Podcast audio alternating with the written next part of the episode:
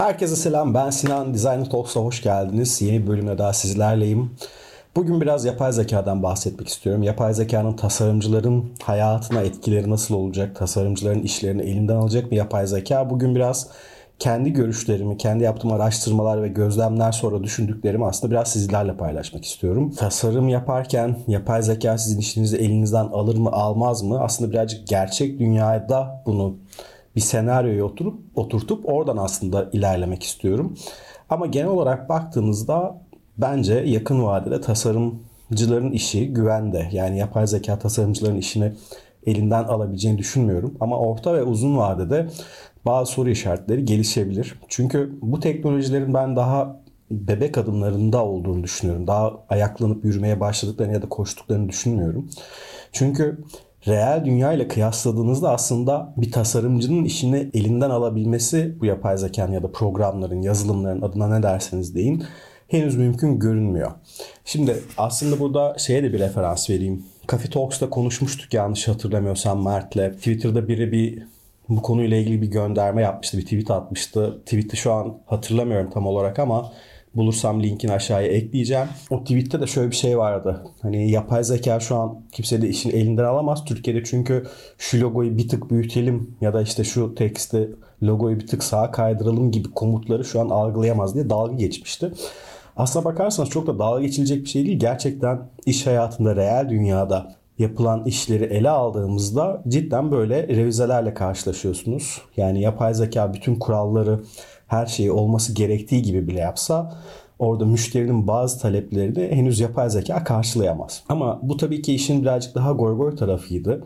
Gerçek dünyada ayakları yere basan senaryolarda henüz yapay zekanın neden daha insanların işini elinden alamayacağını şöyle anlatayım. Bunlar tabii ki benim kendi düşüncelerim. Farklı düşünüyor olabilirsiniz, farklı deneyimleriniz olabilir. Şu an en çok gündemde olan zaten Midjourney var.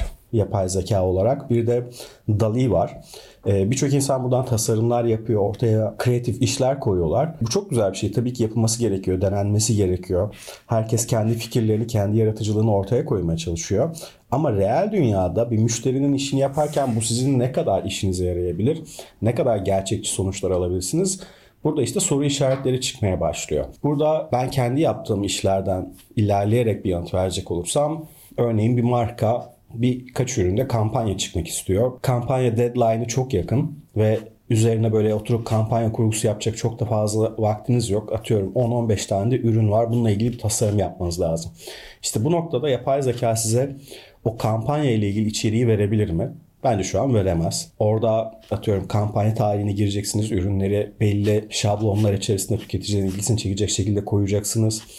Ve zaten burada ürünleri algılayıp bunları bir satış odaklı kampanya içeriğine dönüştürmesi de tasarımların çok zor. Çünkü sizin yine orada briefler vermeniz gerekiyor. Birazcık dağınık anlattım ama şu anki yapay zeka komutlarında aslında keywordler yani anahtar kelimeler girerek yapay zekanın sizin kafanızdaki içeriği anlamasını sağlıyorsunuz. İşte burada ne kadar iyi keyword kullanıyorsanız ki programlar şu an İngilizce özelinde çoğunlukla. İngilizce olarak keywordleri girip oraya tanımlar girmeniz lazım ki yapay zeka kafanızdakini anlayarak ona özel bir içerik oluştursun, bir görsel sunsun. İşte bu noktada bir kampanya ile ilgili içerik yapmak istediğinizde yapay zeka bu noktada yetersiz kalabilir. Şimdi mesela başka bir yerden örnek verelim. Şu an grafik tasarımından gittim burada ama bir web site tasarımını da ele alacak olursanız yine her markanın kendine özel bir kurumsal dili var ve beklentileri var. Site şablonları ve site içerisindeki elementlerin konumları ya da kullanış amaçları benzer olsa da her siteye farklı bir tasarım yapılması gerekiyor. Bu noktada da yine yapay zeka size belki bazı şeyler sunabilir, bazı görüntüler çıkartabilir elinizde kullanmanız için ama yine müşteriye tamamen bu işi böyle hazır bir şekilde, %100 bitmiş bir şekilde vermenizi sağlamaz. Başka bir örnek daha vereyim. Bir oyun yaptığınızı varsayalım. Bu oyunda da bir karakter animasyonu ya da bir karakter tasarlamanız gerekiyor daha doğrusu. Fikir almak için Midjourney gibi platformları aslında kullanabilirsiniz. Orada bir aklınızdaki fikri uygulamak için oraya kendi belirlediğiniz keywordlerle bazı şeyleri girip bir konsept çalışmasını DALL-E ya da Midjourney gibi platformlar üzerinde aslında yapabilirsiniz. Ama sizin bu karakteri oyuna uygulayabilmeniz için aslında her şeyi layer layer çizmeniz lazım. Animasyonların yapılması için de bu geçerli. Bu noktada ne oldu? Midjourney ya da DALL-E gibi yapay zekalar size bir çıktı verse de işin arka planlarında bunun uygulanabilme aşamasında yetersiz kalacaklar. İşte sizin de zaten tasarımcı olarak göreviniz bu arka taraftaki işleri yapıyor olmak.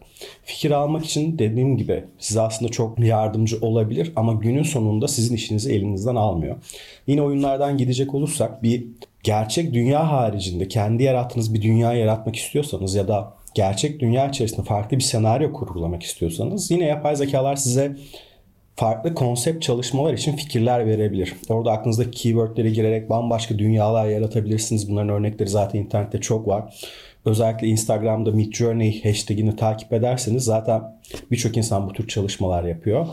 Ama yine günün sonunda konsept olarak bunlar kalıyor. Yani oradaki görseli alıp birebir olarak oyun içerisinde monte edemezsiniz. İşte bu noktada zaten tasarımcı olarak sizin o çalışmaları kendinizin yapması gerekiyor. Günün sonunda toparlayacak olursak yapay zeka günümüzde şu an dediğim gibi videonun başında şu an çok emekleme aşamasında. Hani birçok şeyi daha keşfetmeye çalışıyor. İnternetten aldığı bilgiler doğrultusunda, fikirler doğrultusunda bize bazı çıktılar veriyor dışarıya ama bu bizim şu an işimizi elimizden alacak kadar kapsamlı bir kullanım sunmuyor. Ve zaten şu da var aslında. Bir yapay zeka ortada kalsa da işte orta ve uzun vadede işimizi elimizden alabilir diyeceğim kısma geliyorum yavaştan. Günün sonunda birilerinin bu keywordleri yazması gerekiyor. Yani yapay zekaya sizin aklınızdaki şeyi belirtmeniz gerekiyor ki o çalışmayı yapsın.